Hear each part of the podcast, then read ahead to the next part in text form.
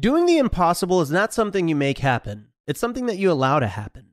After conducting over 10,000 personal and group coaching sessions over the last decade, author and personal coach Jason Drees has unlocked a simple yet effective formula to accept and create success in your life on the most basic, instinctive level. In his latest book, Do the Impossible, Jason gives readers access to the same life changing principles he provides in his personal coaching sessions. Ready to embrace success as a state of being?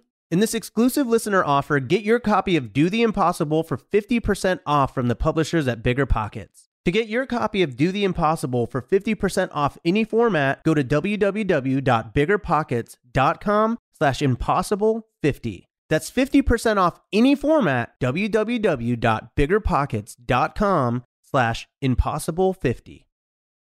This is a bigger problem with the federal government that we don't we don't preserve institutional expertise as efficiently as we should. That it shouldn't have been that hard to find those guys right away uh, to deal with the problem, and it shouldn't it shouldn't rely on the accident of John Bolton firing Tom Bossert.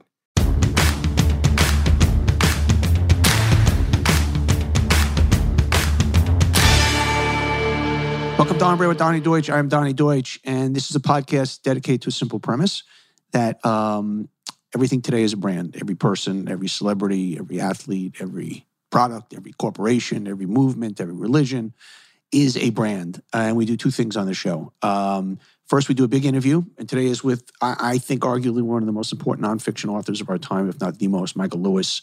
Uh, he's written uh, countless books, Blind Side, Moneyball, Big Short, Liar's Poker. We're going to talk to him about a lot of stuff and his brand. And but first, we do what we call Brands of the Week on the show which basically we look at the brands that are kind of driving the zeitgeist who's up, who's down, uh, and let's get right into it. Our first brand of the week are the Democrats, brand down for the Democrats. Uh, here's why, and it's it, poster John Della Volpe, uh, who's a Harvard pollster. This is scary to me for the Democrats. Since the 1980s, youth participation in national elections has shown two impossible to miss spikes. And that is the huge turnout among 18 to 30 year olds propelled Democrats into power. They backed Biden by a 25 point margin in 2020. Um, here's the here's why they get a brand down for the the uh, for the Democrats. Approval rating among 18 to 30 is in the low 30s in Gallup and other polls. Uh, that's pretty scary. It's bad enough that his overall his overall approval rating is hovering around 40, but he's in low 30s with a target group that he won by 25 points. That does not well bode well for the midterm. So uh, the youth vote is, which is an automatic Dem turnout vote, uh, is certainly not feeling good about Biden and the Democrats. Brand down for Donald Trump for a whole bunch of reasons. Uh, mainly the brand down, and he, he gets a brand down on the big lie. Here's what's interesting about the big lie. And the big lie is, of course, that the election was rigged. A new Morning Consult political poll says, get this, that 67% of Americans think that if you tout the big lie, if you're a public official and you get up there and say the election was false, you should be prosecuted. It should be a crime. So almost three quarters of Americans think it's a crime to say what Donald Trump is basing his entire foundation of his entire um, uh, political comeback, if you will. That's all you need to about about Trump. And also, secondly, Trump Social, uh, his network is a his new uh, um, social network is an adjunct failure. It's supposed to be up and full running, and they have problems with it. Day one, they had 200,000 subscribers. They're down to 10,000 subscribers a day, which doesn't even show up on the on the uh, app store charts. Uh, the two top executives have quit. Uh, and if you invest in Trump Social, you've already lost 40% of your money. And just one thing we most New Yorkers know, other than a couple of successful buildings he's had, he's been a business failure. Everything he's touched outside of real estate has been a disaster, from steaks to water and everything in between. So, brand down as always for Donald Trump.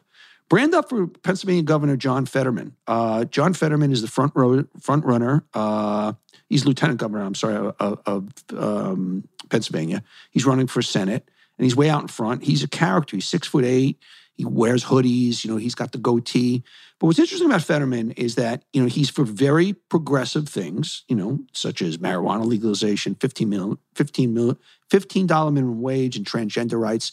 Yet he's running as a populist. And I talked about this on, on one of our early shows and how populism is the way Democrats need to brand themselves, even if they're progressives. Progressive in a general election is not a good word, but he's he's one one of these characters that is different than the rest. And that's half of it in politics. That's the way Trump won. You know, he he looks different, he talks different, he acts different. He's a man of the people. Uh, I think he's going to beat whoever the Republicans bring forward. And speaking of Republicans running for Senate, uh, one more brand down for Donald Trump. He he endorsed Mehmet Oz, who has about as many credentials to run for Senate as Donald Trump had to run for president. He said, by the way, the reason he says because it's on TV, and if you're on TV, you're popular. And that was his that was his uh, intelligent response. Brand down for Oklahoma. Oklahoma lawmakers approved a bill banning abortions. Um, the final approval of the bill passed the Oklahoma House last Tuesday. It basically says that you can sue doctors who perform abortions and file civil suits up to ten thousand against anyone who may try to try a, a, to perform an abortion. There you go. Another one of those really moving forward states. Oklahoma, way to go, Sooners. A brand up for a young man. Uh, he's an eight-year-old, Sawyer Robbins. Um, of course, don't say gay, which is in Florida, and it's trying to happen in other states also. And he's got more common sense than the, the governor of uh, Florida, Ron DeSantis. Here's, you know, we, we talk about these things. You know, don't say gay is, of course, that you can't uh, talk about alternative lifestyle, alternative, you know, lifestyles, gender choices, things like that with kids under third grade. And I and the one some people go, well, of course you shouldn't talk about things, you know, sexually orientation orient, orientation under third grade. And as a parent, I can listen. But here's the way an eight year old puts it, and here's what's interesting. It's something. This is this is uh, Sawyer Robbins, and he kind of breaks it down to real life stuff. It's something they're not supposed to be talking about because when they're talking about don't say gay, they're technically talking about gay, he said. He said he understand the bill is this. He said, what if someone's parents are gay? Yes, you can't talk about your parents because they're gay. The first thing I sort of that's, that happened to me not long ago, he said, I, I was telling a friend about my parents before this was a thing, and I didn't know what lesbian, and he didn't know what lesbian meant.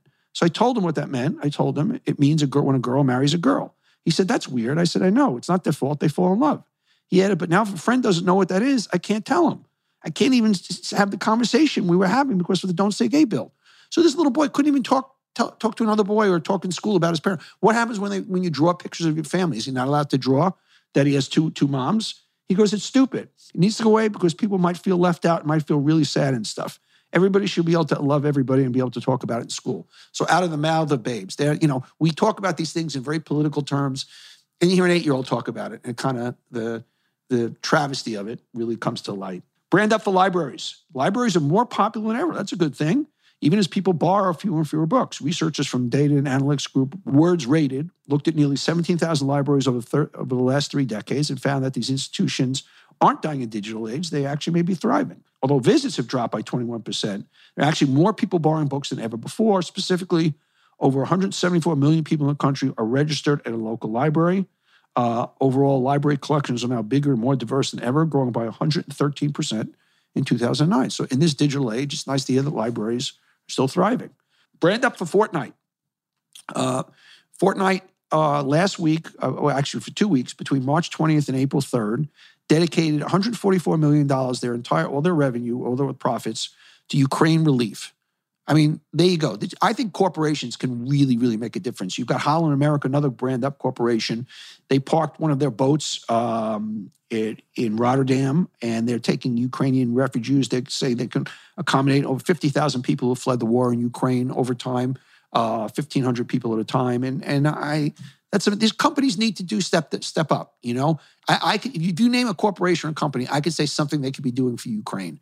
And I particularly these two companies, Fortnite and Holland America. Let's give them a brand up. Hmm, I don't know how you, you brand down for working from home, and here's why. And I agree with this 100%. Most managers would fire workers or cut their pay if they refuse to return to the office. Good Hire, a company that does employment background checks, surveyed 3,500 American managers on their thoughts and feelings about remote work, return to the office mandates, and their preferred working model. Among the respondents, 77% they would be willing to take action against employees who demanded to work fully remote. Uh, the U.S. Bureau of Statistics shared uh, that only 10% of Americans work remotely. But I'm one of these guys, and I've talked about this on the show before. People need to go to work, uh, particularly young people. You really lose a lot of the experience and the mentoring by not being there. And if I was still running my company today, work at home would not be an option. And maybe I would lose some employees, but people need to be at work. It's one thing when it's not safe, And as uh, the CEO of, I think, Morgan Stanley said, if you feel safe enough to walk into a restaurant, you can feel safe enough to go into work. Brand up for Tiger Woods. Uh, didn't win the Masters, but, you know, I've, there's no athlete in the history of sports, and that includes Michael Jordan, that includes Muhammad Ali, that has an, had, had an effect on their sport like Tiger Woods. Did Tiger Woods introduce golf to young people, period. Golf would not be a hip, young sport with young people playing without Tiger. He doubles the ratings when he plays on TV. And look, Jordan's Jordan, Ali's Ali, but bas- basketball had come back before Jordan with Magic and Larry, and he brought golf back. So brand up for Tiger Woods. Brand up for a certain kind of sports bar – it is a sports. It's a sports bar that in Oregon that will show only women's sports. There you go. Anyone can find a bar that shows men's sports, but in Portland, Oregon, um, Jenny Nugent, I hope I pronounced that right, wanted to change that. The Sports Bra opened its doors this month with a mission to make great food and delicious drinks and provide a space supports, powers, promotes girls and women in sports in the community. So you can, if you go in there, it's only women's sports. Now, as a marketer, I would say you're losing a big part of the audience because women like guys playing sports also. I'm not saying you shouldn't have women. I think a better idea would be maybe have one dedicated TV in a sports bar or two dedicated to women's sports. I'm all for that, but not quite sure how this venture is going to play out. But I salute anybody going their own path. So brand up for the sports bra. Brand up for Chick fil A. Chick fil A is the best fast food chain according to Gen Z. Um, Chick fil A's chain was not the top choice for 16% of teens. It was followed 14% Chipotle, 13% Starbucks. And there's a big drop 4% McDonald's, 3% Dunkin' Donuts. So for young people today, Gen Z, teenagers, they beat Chick fil A 4x, 4% versus 16% McDonald's um, to Chick fil A. There's no comparison. So that's where the future is. Buy Chick fil A. You know, it's a private company, so you can't buy the stock. Brand down, big brand down for handguns. People living with handguns face twice the risk of homicide, study says. It's a new study by Stanford University. People living with handgun owners were 2.33 times as likely to become victims of homicide. And that they're 2.83 times as likely to die from homicides involving firearms. So interesting stat that if you have a gun in your home, that you're somebody in that household is more likely to face people living with that gun are twice the risk of homicide. No surprise there. Cracker Jack, big brand down. Cracker Jack is introducing, now this is not going to be popular, but I'm sorry I have to. They're introducing Cracker Jill uh, on separate packages, a new character, and their reasoning, which I agree with the reasoning, is they want to give more attention and prominence to women's sports. Cracker Jack is associated with sports.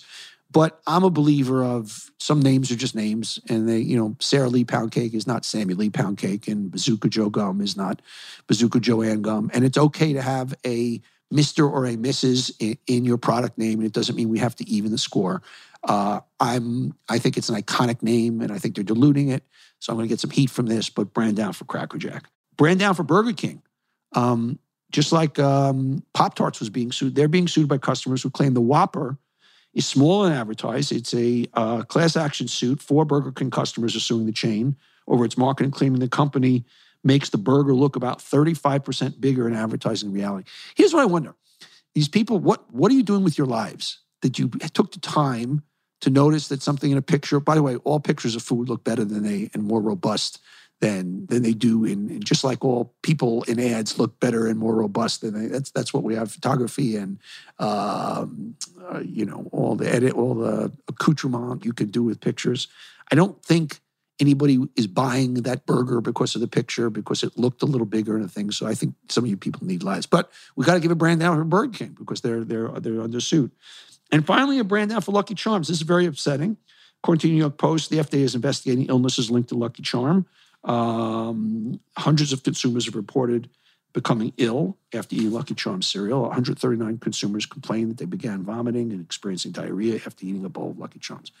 That's a small number. So I, am going to rescind my brand down for Lucky Charms. Uh, yes, 100 people got sick, but I'm a big Lucky Charms guy. So I'm going to rescind it and give them a brand we'll see. And those are our brands of the week. Let's get right to our interview with um, Michael Lewis. Uh, you're going to really enjoy this. One of the smartest, most interesting guys around. And here's my interview with author Michael Lewis. There's that sound again. It's another sale on Shopify, the all in one commerce platform to start, run, and grow your business. Let me say this simple. If you got anything to sell, Shopify is the way to go. It's a platform designed for anyone to sell anywhere, giving entrepreneurs the resources once reserved for big business, customized for your needs with a great looking online store that brings your idea to life and tools to manage day to day and drive sales. Making your idea real opens endless possibilities. Uh, Shopify believes in liberating commerce for all because entrepreneurship has the power to drive communities forward and commerce a force for good. I have experience with Shopify. It's the way you got, got to sell anything. It's Shopify. Get started by building and customizing your online store with no coding or design experience. Access powerful tools to help you find customers, drive sales, manage your day to day. Plus, with 24 7 support, you're never alone. It's more than a store. Shopify grows with you. This is a possibility powered by Shopify. Go to shopify.com slash Donny, all lowercase, for a free 14 day trial and get full access to Shopify's entire suite of features. Start selling on Shopify today. Go to shopify.com slash Donny right now. Shopify.com slash Donny. I'm, this was a good one, guys. Go, go to Shopify and check it out. I am thrilled at today's guest, Michael Lewis. Uh, Michael Lewis, uh, I think, is by far the most important nonfiction writer of our time. Um, his credentials speak for themselves. He's written over a dozen books, all of them either number one times bestsellers or bestsellers. Five have been made to movies. Three of them, The Big Short, Moneyball, and Blindside, were made into either Oscar or Oscar-nominated movies. Um, he's his most latest book that I want to talk a lot about is The Premonition: A Pandemic Story, which came out last year. He's got a new audiobook of one of his classics, Liar's Poker, one of my favorite, and his Against the Rules podcast, episode one of season three. We're going to talk about the first two seasons. Just incredible stuff. Michael, thanks so much for being here. Donny, thanks for having me. All right, I want to start with Wall Street Journal has a quote. He says, his calling card, echoed by untold critics and readers, is this he makes boring stuff interesting. That's the Wall Street Journal. Do we do we like that? Yeah, we like that. So I I I do think that I I think I'm opportunistic as a writer. I think I'm more opportunistic than than most writers. I think a lot of writers kind of come at their job idealistically. And I, I come at it like as a former, a little bit of as a former Wall Street person. Yeah. And and I'm looking for arbitrage opportunities. and the, the arbitrage opportunity is when the world thinks something's boring and I think it's really interesting. Yeah. If I can find a subject that I that gets me up in the morning, gets my juices flowing, but nobody else thinks they're interested in it, that that's an opportunity because because it, it's an opportunity to take everybody's attention and say, "Hey, look at this." How do you how do you find? Uh, give me the magic moment. Take the blind side for instance. How did you stumble across that young man in that story? How, how does that just give me the genesis of okay, this appeared in front of me? It did appear in front of me. So it, it's a bit of a story. So you got to give me a minute to tell it. Please, that's what we're here for. I was going through Memphis, Tennessee, anyway, in 2004, maybe five, uh, uh, whenever five and I was in the process of writing a little book about my high school baseball coach and about the importance of that man in my life as a teacher. Which is and which I is thought, now which is one of your one of your podcast seasons, called, right? Okay. Called, called Coach, right? Right, and I we we we used it that some of that material for the podcast, and I thought I really ought to talk to my former teammates, uh, and one of my favorite former teammates was Sean Tuohy, who was the he's the Tim McGraw character in The Blind Side. He's the dad in the Blind Side okay. family. Had not we'd been in school together from age five to age seventeen, and I had not seen him since high school. Uh, so is really kind of funny. He picks me up at the airport, and ostensibly to go to his house just talk about Coach Fitzgerald, and I two things happen that I can't shake. I, I could I can't shake my memory. The first thing is the first thing he says to me when I get in the car is so who writes your books? and I and I said, I write I write my books. And he goes, No, I know you're out there like marketing them and talking to people about them. And all that. You're really good at selling them. He says, but who puts the words on the page? And I said, Sean, I, I put the words on the page. He goes, no, you don't. You're a dumbass just like me who sat in the back of English class and got C's. There's you, no way you, you, were fuck, you were a fuck up growing up in high school yeah, and in junior high school. There's no way you write those books. So you're lying to me. So like the whole way to his house is me trying to persuade him I write my books. But then we get there, and in his living room is a six foot five inch, 350 pound African American kid sitting on the sofa, 16 years old. Sean doesn't even introduce me to him. Shows me around the house and off we go. And I said, like, well, what was who's he? And he says, Oh, and then he tells me the story. He was on the you know bus stop in the snow in his shorts, and he was clearly homeless, and he'd come to their kid's school. And he said he's Leigh Anne's project. Leigh Anne was his wife. Right. And and he says, I said, what do you mean? He says, well, well, I mean, what he basically meant was that they were taking this this destitute, basically, effectively orphaned, homeless child uh, off the streets of Memphis and tr- and turning him into a rich white evangelical Republican right. who, who who rooted for Ole Miss. And I started watching this thing, and it was this. It's a in some ways it's a very paradigmic story. It's a very classic. It's a Pygmalion story. Like the, the and I was watching him interact with the family, and while I was doing this, I was on the heel that Moneyball had come out, right? And I was talking to professional football teams about doing something in professional football. And the whole professional football story was um, was about like how they distributed money across their payrolls because they all had the same amount of money to spend. And when you started looking at what they'd done with their payrolls, you saw that there was this position, the left tackle, who who who protected the quarterback's blind side, that had gone from being the least, uh, the lowest paid person on the field to among the most highly paid people on the field. And as I'm watching Michael Oher and the Tuohys, uh, as just a separate story and thinking like this is he's my high school friend. I'm not going to write about this, but I'm just interested in it. Sean calls me and says, um, Michael has just been identified as a future NFL left tackle, and and and all of a sudden that kid was on the receiving end of national attention, and all of a sudden he was this prized possession. A year into staying with them, when no one really had any idea about this before. Sean was training him to be like a j- junior college basketball player right. so he could get him into college. Right. So I thought, ah, so that what's the story?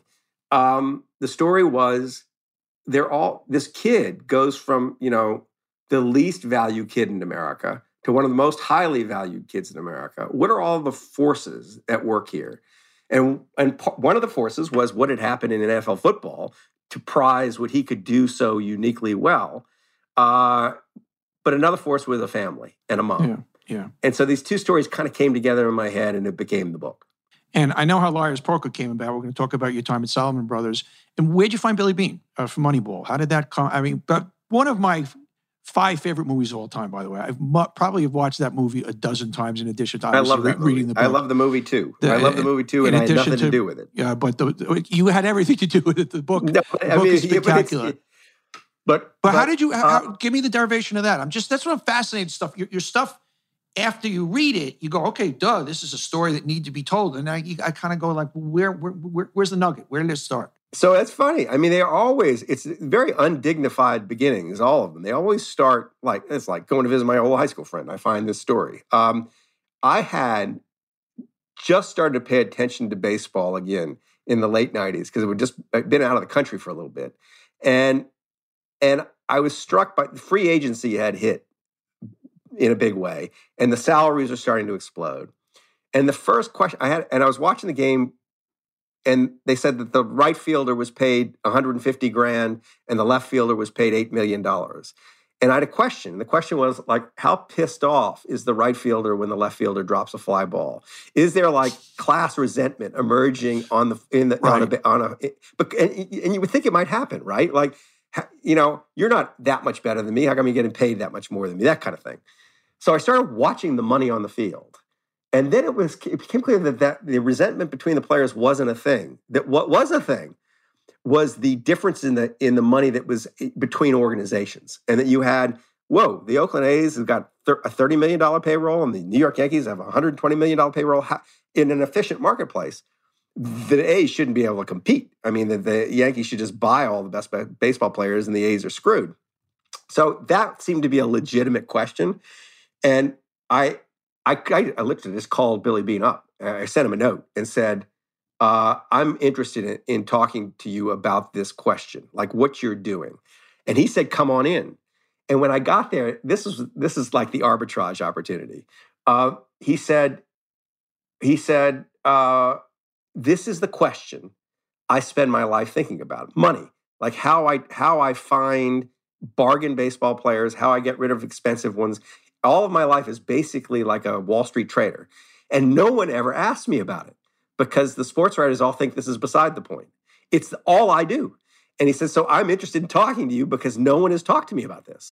Power blackouts. They happen every year, but guess what, blackouts? You've met your match. Say hello to Goal Zero, the leader in affordable home power backup systems and solar generators. Goal Zero's generators power your fridge, freezer, lights, Wi Fi, TV, and more with clean power. Their home backup systems, like the Yeti 3000X, have no fuel, no fumes, no noise, and no maintenance. Just good, clean energy that keeps your home up and running.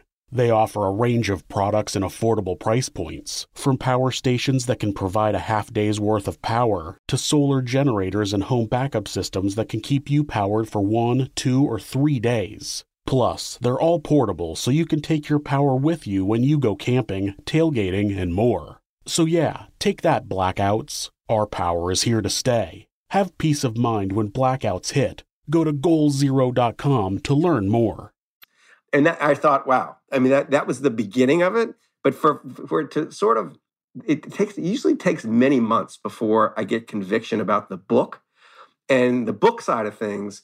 It really was. I mean, there was a moment. Uh, it was a funny moment. It was that that I was interviewing the players to see what they made of this whole science experiment that was the Oakland A's, and I was I was in uh, the clubhouse interviewing a player after a game. And I, for whatever reason, I noticed for the first time the Oakland A's coming out of the showers. So I saw them naked for the first time, oh, and it was a right. it was a repellent sight. It, they were just they were fat, they were right. you know they were they were misshapen in right. various That's ways, and I thought they just these aren't professional athletes. Right. And and I said that to the front office, and they said that's actually one of the points. Said we find bargains when they don't look right. Uh, that if we find in the statistical analysis they can do something, if they don't look right, the market doesn't see their value. So that's when I thought, ah, this is a book. It's a book about, it's a book about, again, kind of about value, about how people get valued or misvalued by a marketplace, not just baseball players. Baseball players are corporate employees who you would think of any corporate employee is going to be properly valued to be them. It's a pretty simple Yeah. job. Yeah. They're watched by everybody, they got stats uh, if they're misvalued, who isn't misvalued? And I thought that's the center of a. I got to figure out how to tell a story, but that's at the center of Yeah. the thing. Yeah, It's, Um, it's just so. It it- usually starts with like a question or right, something a, hmm, or why- curiosity. yeah. And why is why is that that way? And most of the time, I have those questions. It doesn't lead anywhere, Right. but sometimes it leads somewhere. Obviously, I know where Elias, Pro- Liar's Poker came from, your time at Salomon Brothers. It's fascinating your how you went to school and what you studied and how you ended up as a bond trader uh, because the, the line doesn't make sense with everything you studied for and where I, I know you went to London School of Economics, but still nobody would have ever thought you as a bond trader at Salomon Brothers. Bond salesman, the traders Oh, would be okay. offended. Okay. uh, but but the but but um, so I studied art history in college. Uh, it's where I figured out I wanted to be a writer. Uh, my senior year, didn't know quite how to about, go about doing it. Um, so I needed to make a living, and I after graduate school, the job just fell in my lap. I mean, I, I was at a dinner party, and the wife of the head of Salomon Brothers International was sitting next to me, and afterwards she said, "You got to come work for my husband," and he kind of made it happen. So I, I got in the back through the back door, yeah. and uh, and knowing that I wanted to write, Yeah. and I, I there's a But it'd be I fun. don't It's really fun to make a couple hundred grand a year. It was yeah, and also and, and also had a sense that like writers are better off. Even then, I didn't know what kind of writer I wanted to be. I actually oddly had this funny ambition to be a playwright. Um, but the but I thought writers are always better off having had experiences, having gone gone and done things. Even you know, being on a whaling ship or being a longshoreman or whatever it is, it's like doing anything is better than just sitting and staring at your navel. You just learn things about yourself, about people, about the world. It gives you material to write about. And it was clear even before I got inside Salomon Brothers that I was going to be sitting at the somewhere near the center of the financial universe at a time when the financial universe was more interesting than it had ever been. Yeah. It was exploding. So I had some vague sense that this might be material. I didn't go in thinking I was going to write a book about it, Yeah. but I did go in thinking like this is something if I learn about one day I might write about. What did you see if you look back now at Liar's Poker? What were the signposts that allowed the big short to happen? That allowed obviously the crisis. What What do you look back now and say, hmm, I can I can understand why that we know why the housing crisis happened, but in behavior on Wall Street and attitude, where, where tell me the, the the the kind of like, oh well, obviously this was going to happen because of what I saw in Liar's Poker. So I'll preface all this by saying I certainly did not see it coming. Uh, that in fact, why I even got interested in going back to Wall Street for another book with The Big Short was I was so shocked by the fact that it had happened, and I was shocked particularly. I mean, look, think about think about the our financial system that that from about the from a few years before the time I go to work at Salomon Brothers, all the way up to the financial crisis, the big banks had almost first call on the talent in the society. This is a highly educated talent. That you know, a third of the class of Princeton, Harvard, Yale all want to go work in Stanford, all want to go work in on Wall Street, and that these people are so they're supposedly the smartest. They are um, they're obviously very financially motivated. Uh, the whole point of these businesses is to make money. Um, that, that what shocked me was they blew themselves up that, that, all of a sudden you woke up and Merrill Lynch lost $50 billion and Citigroup had lost mm-hmm. $70 billion and a single trader at Morgan Stanley had lost $10 billion. You thought, like, how did all these supposedly really smart, self-interested people come together and commit suicide? That was the thing that surprised me. Now, after the fact, and when I started to dig into it, I, I I guess I should have said I should have I should have seen it coming or should have seen something something coming because when you dig into it what was happening was incentives were getting really screwed up.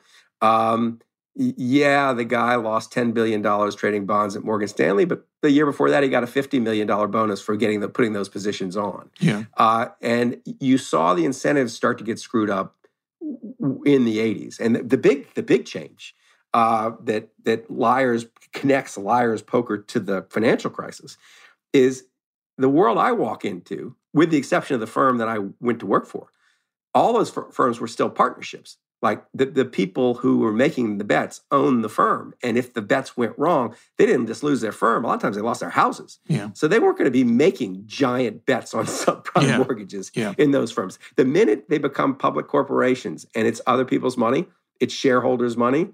And the minute the, the bonus system starts to incentivize, essentially, it started to incentivize selling a lot of cat- catastrophe risk that you got yourself in a situation where n- nobody was really watching the risk in the way they would if they owned the risk. You think Wall Street today is even more dangerous? I read where you, where you said that. What do you see? You you you haven't written a book uh, in the year 2022 about where we are, but there's a lot of underpinnings that are going on right now that harken back to the housing bubble crisis. There's a frothiness out there. There is a uh, s- certain things don't make sense, and I you know to me, there's something in my tummy says we're, we're headed for some kind of Armageddon. I, I, hate to be a pessimist, but I just living the life. I'm an older guy now. I can't believe I say it. I'm an older guy. I sound like such an asshole, but I, am not a kid any. I'm not a. I'm not a kid anymore. I'm in my 60s, and just the ebbs and flows. Something tells me something's not right in the system.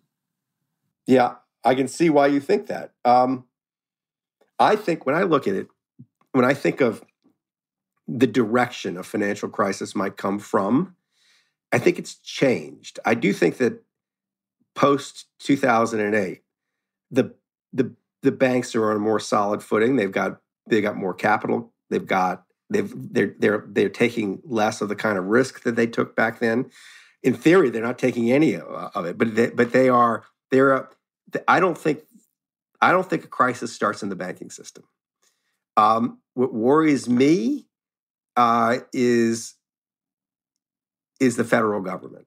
It's it's the it's the treasury. It's the it's the Federal Reserve. Yeah. Um, it's it's what worries me is that we have the the whole financial system is premised on the riskless asset, on the U.S. Treasury bond being a risk, riskless asset.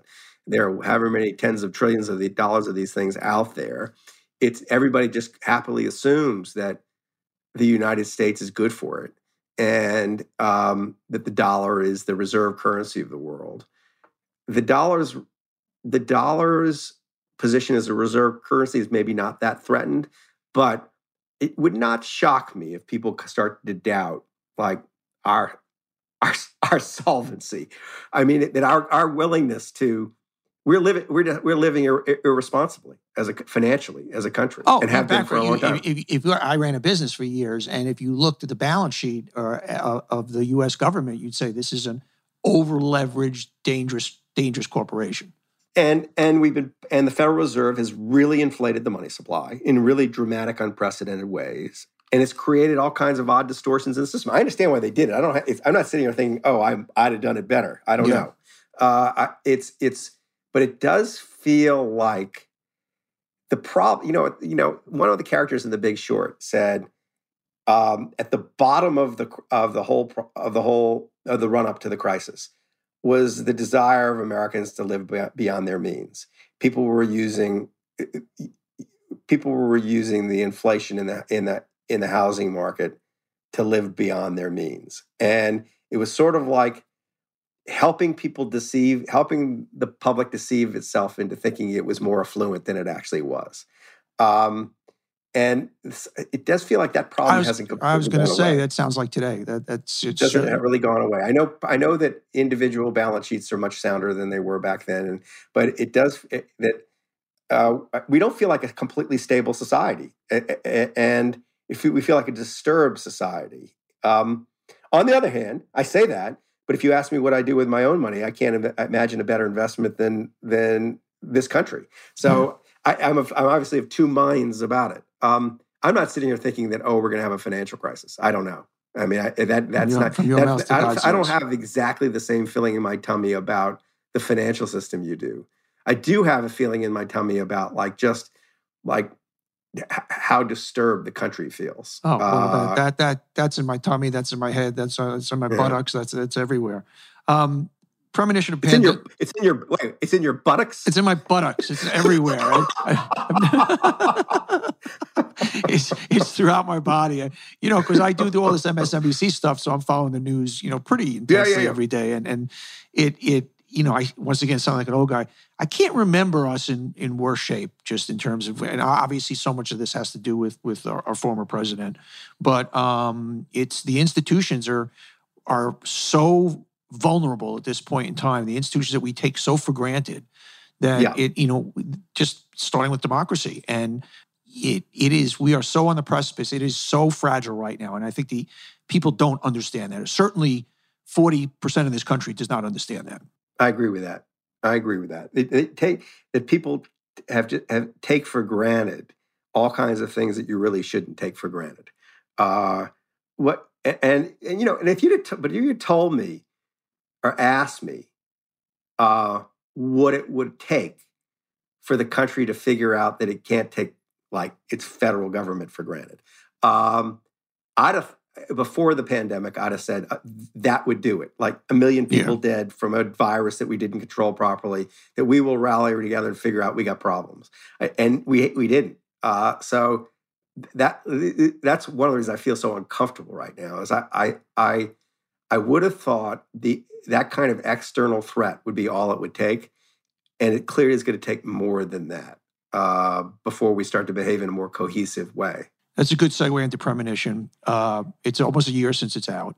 And what's fascinating about the book, be, it's not a finger pointing book. You're more focusing on the little heroes that saw it coming, that could have prevented it, and they just they they weren't listened to. And if anything, the CDC kind of comes out as I don't want to say the bad guy, but certainly asleep at the wheel. I mean, it's easy to blame Trump, and he could have been a hero, but it certainly didn't start or end with him. But talk to me about some of your favorite characters, and and just just get the audience up to speed on how sure. some very people you've never heard of saw this thing coming, and they just weren't listened to. So I wouldn't, I put it slightly differently because it wasn't that they were sitting there predicting there was going to be a pandemic, but they were sitting there preparing for one. Okay. Um, and it was, with one exception, there was one of the characters would have said, I'm predicting that this is going to happen. But it was very similar to the, the story in some ways, very similar to The Big Short. It, it's, it's my attempt to, to depict a broken system uh, in the Big Short, it's the financial system. In this case, it's the system of public health in the country, and a really complicated system. Um, and who to go to to to sort of to shine lights on that system. In the case of the Big Short, it was the people who actually had made big bets on the whole thing collapsing, and so they had a certain credibility. Um, and they had, but more importantly, they had the ability to teach you what they saw.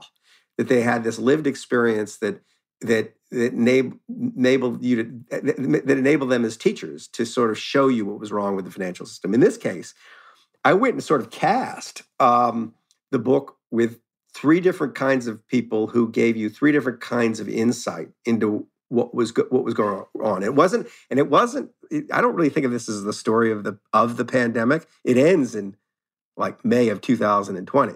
It's a story of the run up to it. And if if you knew that story, you'd know that we were going to have problems when the thing happened. So one one of the characters, I love the characters. I think the characters might be the best characters I've ever had. But um, uh, the two characters who Richard Hatchett and Carter Mecher, uh, both doctors, both not political people. In fact, nobody in the book is really a political person. They're all right. kind of doctors. Yeah. Um, uh, who were brought in to the Bush White House when Bush realizes that um, second Bush, Bush the, the son, w. that there is that we don't have a pandemic plan, and they're brought in, brought as part of a team to figure out what the plan should be, and they're assigned Richard Hatchett and Carter Mecher are their names. And they're assigned this particular sliver of the problem that is actually the most explosive part of the problem. What do you do between the time the, of the disease shows up, pandemic disease, and the time you have a vaccine? They're thinking about the flu, but it applies to anything. And uh, and so at the they were both so Car- Carter Mecher. Let's take one of the characters. What I loved about him was you know he's an adhd doctor it, it, that he just like attention his attention he has attention for nothing except in a crisis and ends up being this fantastic emer- icu doctor he's unbelievable in in the clutch saving people's lives and he, he he's able to port that ability he goes from in his career from saving lives to saving a broken hospital to saving a broken hospital system to saving a society uh, he, he and he does stuff in the White House that's just intellectually really interesting. Like when he when they show up, there's a conventional wisdom in the public health world that social interventions like I don't know, closing schools or whatever it is you're doing, or closing churches or socially distancing people, are don't work. That and that there's this, that they, they don't work and the people won't do them and they cost too much. All that, and this wisdom goes back to 1918 when lots of different cities tried lots of different things. And from a 50,000 foot view, it looked like, oh, well, they all got the, eh, they had deaths everywhere. What Carter and Richard do in the White House is they go reinvestigate the history of the 1918 pandemic. And they find that, oh, no, no, no, it wasn't the same everywhere. Uh, that St. Louis had half the deaths or a third of the deaths of Philadelphia. And the reason they had that is that they introduced these interventions earlier in relation to the arrival of the disease in the city, and they slowed it. And they and that so these things really actually did work. And by the way, we haven't really done this in this country yet, but someone's going to go back and say, uh, Miami has tripled the deaths of San Francisco. Why? Well, it's not, it's not hard to figure out. No, no, figure out, right? So, well, well, you, but if I were taking the other side, I might say, oh, maybe Miami has more older people. Right. You know, there are other things you might so right. But but yes, you're right that there is a a postmortem to do that they that never was properly done in, in 1918 that they went and did by going through old news articles and I mean it's really riveting kind of exercise. And then they go and persuade the entire US public health infrastructure that it's a smart idea to have, depending on the potential severity of the virus, um, to have different different kinds of interventions that you would you would introduce. And they sell the pub not only the cdc they write the cdc's plan. The cdc's plan is distributed around the world i mean if you go talk to people in australia like what what where their playbook came from to to minimize death is from this so uh the but these people it, it, when you read the story of how hard it was for them to sell the idea in the united states even before Trump. This is back in 2005, 6, 7. Sure. Um, you would have seen how hard it was going to be to execute once it happened. And in particular, what they found was even with like public health people who were very resistant to like being willing to get into political warfare about like sure. closing schools. Um, the only thing that persuaded them was children's deaths. So if that that in, in a case of a flu, you get a lot of kids sick and dying. That only the emotional punch of of the threat to children's lives swayed people in a room yeah. when they were presented with this plan. So you could see that if there was some, if some pathogen happened to sweep through that didn't really do much damage to children, but did a lot of damage to older people, you might have a different political response, even within the public health. It's funny. My marketing instincts told me that because I talked a lot on television about what, how do you get people to get vaccinated? And I said, make it about the kids. You know, like yes. if you're not going to do it for yourself, do it for the children. And, and that's that. There's no greater motivator for any action than children being harmed, children being hurt, children being that's killed. Right. That's exactly right. Now, That's exactly right. The other hero of the story, and I say that facetiously, is John Bolton, who came in and fired these guys. Oh, well, so that's the interest. Yeah, that's a, this is just a, it's almost a footnote, but so Carter and Richard, I, I, arguably the the world's greatest experts in in pandemic management at the federal level. In any case, the people who watched them do what they did um, were in awe of them. Obama keeps them keeps Carter on into the Obama administration. Um, uh, Tom Bossert, who was with them in the Bush White House, was also in the Trump White House in, uh, in Homeland Security. Bossert, when he gets there in the beginning of the Trump administration, says to Trump, says to the people around him, says, if we have a pandemic, there are two guys I want running it. Their names are Carter Mecher and Richard Hatchett. Can I, you know, can I badge them in now so we don't have to waste a day if we need them? So th- it's all teed up for for these guys to run any kind of pandemic response. And John Bolton comes in, fires Bossert, and with Bossert goes basically the institutional memory of these two guys. So when the pandemic hits, Hatchett is running a is running a organization in London, and Carter Mecher is working for the VA, but people don't even know he's there, and he's basically kind of writing emails in his underpants in his in his bedroom in Atlanta, right. uh, and and and writing these single best emails about what's going on in the world. He's got a complete bead on what's going on in China, got a complete clear argument about what we need to do, and he can't get himself heard. So that's this is a bigger problem with the federal government that we don't we don't preserve institutional expertise as efficiently as we should. That it shouldn't have been that hard to find those guys right away uh, to deal with the problem, and it shouldn't it shouldn't rely on the accident of John Bolton firing Tom Bossert. That's a good segue into the podcast, the new season. Um, yeah, it's it it is uh, uh some it must must hear podcast against the rules. Season three just dropped. Um, talk to us about the essence of season three and and are the seven episodes? How many episodes in season three? It's every season so let me let me just describe the enterprise a little bit yeah well, why don't you just to, to, for people who are listen talk to me about season one and two. We just kind of so, so it's a, it's a it's a little it's a different enterprise than this because it's it's scripted. It's i am i i'm slave slaving over the writing of the thing. Mm-hmm. and it's really like they the things that we do they look like film scripts before we record them. And they're stories and the conceit for the whole show, which is now in its third season, third year, is I wanted to take a character, like a role in American life, and explore what happened to it through a series of seven stories. So the first and the first season was about about referees in American life. The second season was about coaches, coaches and the third season is about experts. experts. And and the they're all authority figures. It's all about it's all about the volatility of the role and and problems with the role. So um, this particular season, I wanted to do experts because I just finished the premonition, and I was one way to look at the U.S. pandemic response, which was appalling, is as a as an expert problem. We didn't figure out. We never. There was never any consensus about who knew and who should be listened to, um, and just the reverse. The kind of people who actually had on the ground battlefield sort of experience fighting disease were local public health officials. They were low status. They were buried in our society, and they had they they didn't have the moral the the, the moral or political authority to do the job they needed to do. And um, you know, I fixed that in the premonition. I sort of redressed that problem by making one of these local public health officers a woman, the main character of the story, and she dazzles you with her understanding of what should be done uh, and dazzles you with the bravery of, with which she did what she did. That led me to like, okay, let's just let's have a let's take a back away and do a, a broader thing about experts. And it wanders a little bit. It's not. It's it's seven different stories and addresses um, the problem from several several different angles. I mean, like we have one episode. One episode is kind of the Moneyball episode.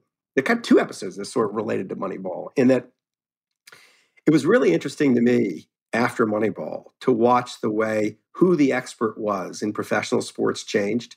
That it, that instead of the guy who had spent his career in the minor leagues and worked his way up in the organization, it was a, a geek with a laptop who was who was all of a sudden making the decisions about yeah. how to build a team. That that the exist the data is kind of a new thing you know we you know it's the last mm-hmm. 40 50 years we we've and really only the last kind of 20 years that we've really had the ability to gather and analyze huge piles of data yeah. and that has transformed who the expert is in a lot of spaces uh, so we devote an episode to that um, related to that is uh, there's an episode about about fields in which the experts have clearly gotten better but that the people who consume the expertise clearly think the experts have gotten worse. Oddly, I'll give you an example. Give me an example, yeah. well, several, there are several examples. Um, well, medicine is a great example. Yeah. You talk to any doctor, I mean, they know they know more now than they did 10 years ago, and a lot more than they did 20 years ago. And 100 years ago, they were more likely to kill you than to help you. Yeah, we go, uh, go on WebMD or anywhere on the net. We're all that's right. All that's exactly right. They yeah. say, that it, you know, you had a sense of what might happen in the pandemic. You talk to nurses and doctors, and say, yeah, this is outrageous that we have people thinking that we're trying to kill them when they come to the hospital. But um, but if you'd have watched what was happening around here before that, you'd have found there's enormous confusion in the in the patient base about the nature of our expertise that they're much more likely to come in thinking they know when yeah. they don't know yeah. and much less likely to actually just listen to what we have to say so every, every doctor we, tell, every doctor tells me that uh, my friends are the yeah. doctors me i got to deal with everybody walking in telling me no no no I, I read this and you know it's it's i, I can't wait to it, listen to it it's it's but but like but the doctor's one example but uh weathermen you, you, talk to an old weatherman, like a guy who's been doing the weather on the uh, in the. I, we have characters of like second most famous person in Alabama. His name is James Spann, and he's been the weatherman for fifty years. And he says, you know, when I started out, I, I, I kind of look outside and say, you know, it's the sun's out, right. and that my my ten day forecast would have been useless. Not as you could have done better guessing, or I was well guessing. The three day forecast was kind of eh. Uh, you know, I, I couldn't, I didn't know anything.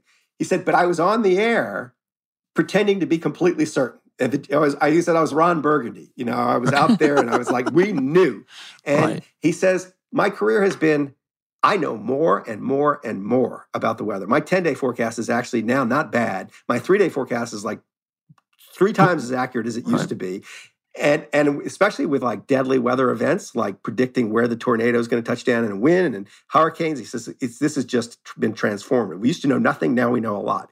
He said, but I sound less certain because I'm speaking in terms of probabilities. I'm saying 70% chance, 60% chance. This yeah. and the effect is people doubt me in ways they didn't used to doubt me when I didn't know yet, anything. Yeah, he's so much more equipped to actually do a good job. And, it's interesting. Yeah, exactly. So ironic, you see, yeah. he says, you see, he's, he's the bane of his existence. Is this is the bane of all these people's existence? Is that they tell the people the tornado is about to hit their house, and the people don't listen. And, I mean, we have these incredibly deadly events that are completely avoidable because there's a gap between there's this disconnect between the experts and the people who need the experts.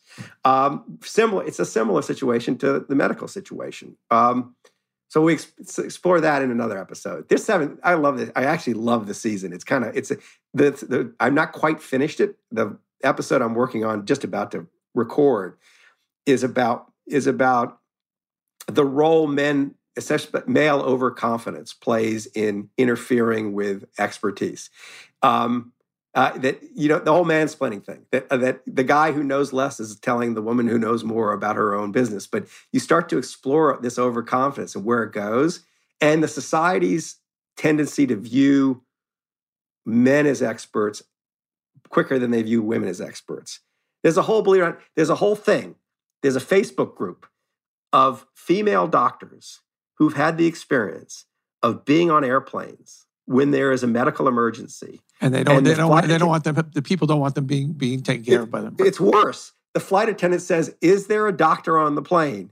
She raises her hand, and the flight attendant just walks by, uh, and, and it, it, just like, what, "I'm here. I'm here." And right. no, it, um, uh, it's a rich subject. It's sort of because it, it takes you to this place that's interesting to me anyway. Of like how knowledge gets distributed in the society. I, I, I, if you back away from America, we've been like magically good at generating new knowledge. We are incredibly innovative. In, eh, eh, we are the home to all the greatest research universities.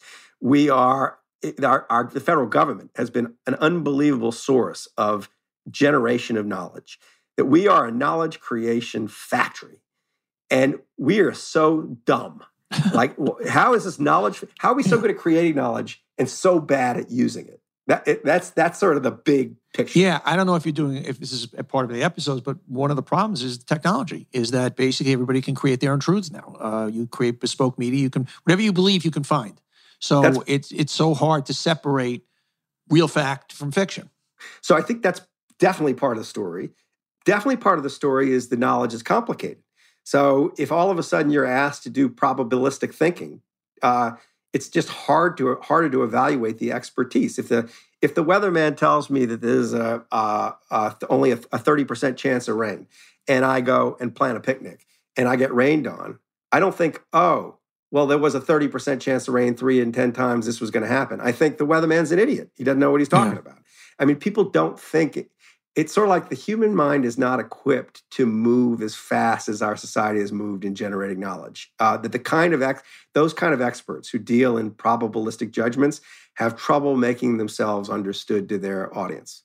Uh, Nate Silver, really good example. Yeah, yeah. Uh, political forecasting. Everybody thinks he doesn't know anything because he said there was a that Hillary Clinton was going to win by. By the way, seventy percent. Yeah, yeah, but I mean, what people they weren't paying attention to the to the actual states that make you know everybody was like, oh, Hillary's up by four points. She by, yeah, and she did win by by by two or three percentage points. It did, didn't matter. She lost the states that matter. All right, Michael. Final question because you've been so generous with your time. You know, the essence of this program is that the, the thesis that everything is a brand today. Every person, every celebrity, every company, every product is every everything is a brand. And the question I ask everybody is, so, so tell me the Michael what's the Michael Lewis brand? Got you know that's a you could probably tell me better than I could tell you, but oh, you put me on the spot because I haven't really thought about that. Mm-hmm. But if I I would say some that uh, his books are fun and they teach me things. I think that's so. It's sort of like fun education. Yeah, I, I, I think it's. Uh, I would add on to that that you take some of the most complex problems, situations, realities, and distill them to their essence so that they're very, very digestible. Okay, I'm buying it. We'll I'll buy that brand. I'll buy that brand. But I, I, don't. I'm not sure I have. I think your brand, I, I, think your brand is. If I, you hire me, I'd say the best nonfiction writer in the world. All right. That, that's, oh, that's, that's, that, nice That's my brand. That's my okay. brand for you. I appreciate, my friend. You are so generous with your time today. It's been such a pleasure talking to you. Let totally me just fun. do a couple of more plugs. The new audio edition of Liar's Poker is out. Uh, Against the Rules, new podcast is out. You you you you gotta gotta get it. Gotta listen to that. And although it's a year old, let me pre- let me also just because it's just still so relevant today, the premonition of pandemic story, and everything else Michael Lewis does. You can't get enough of it. Thank you, my friend. Thank you, Donny. Thanks for listening to On Brand with Donny Deutsch. Uh, remember to rate, review, and subscribe anywhere you get podcasts, Apple, Spotify, any place else. Please rate us and please subscribe uh, and review us. And you can watch our videos on YouTube. Uh, you can uh, subscribe on YouTube. We'd love if you do that and leave your comments and have a safe week. We'll see you next. We'll, we'll see you. Maybe we'll see you. Maybe you listen to us next time on On Brand. Donny Deutsch. Hi, this is Jim Jeffries. I have a podcast out called I Don't Know About That. Each episode is a different subject. We bring an expert on, and I say everything I think I know about that subject, and then they correct me. Join in, listen to the podcast. You'll have a laugh, and you might learn something. Follow, rate, and review. I Don't Know About That with Jim Jeffries now on Spotify, Apple Podcasts, or wherever you like to listen. You can also catch video releases each week on YouTube.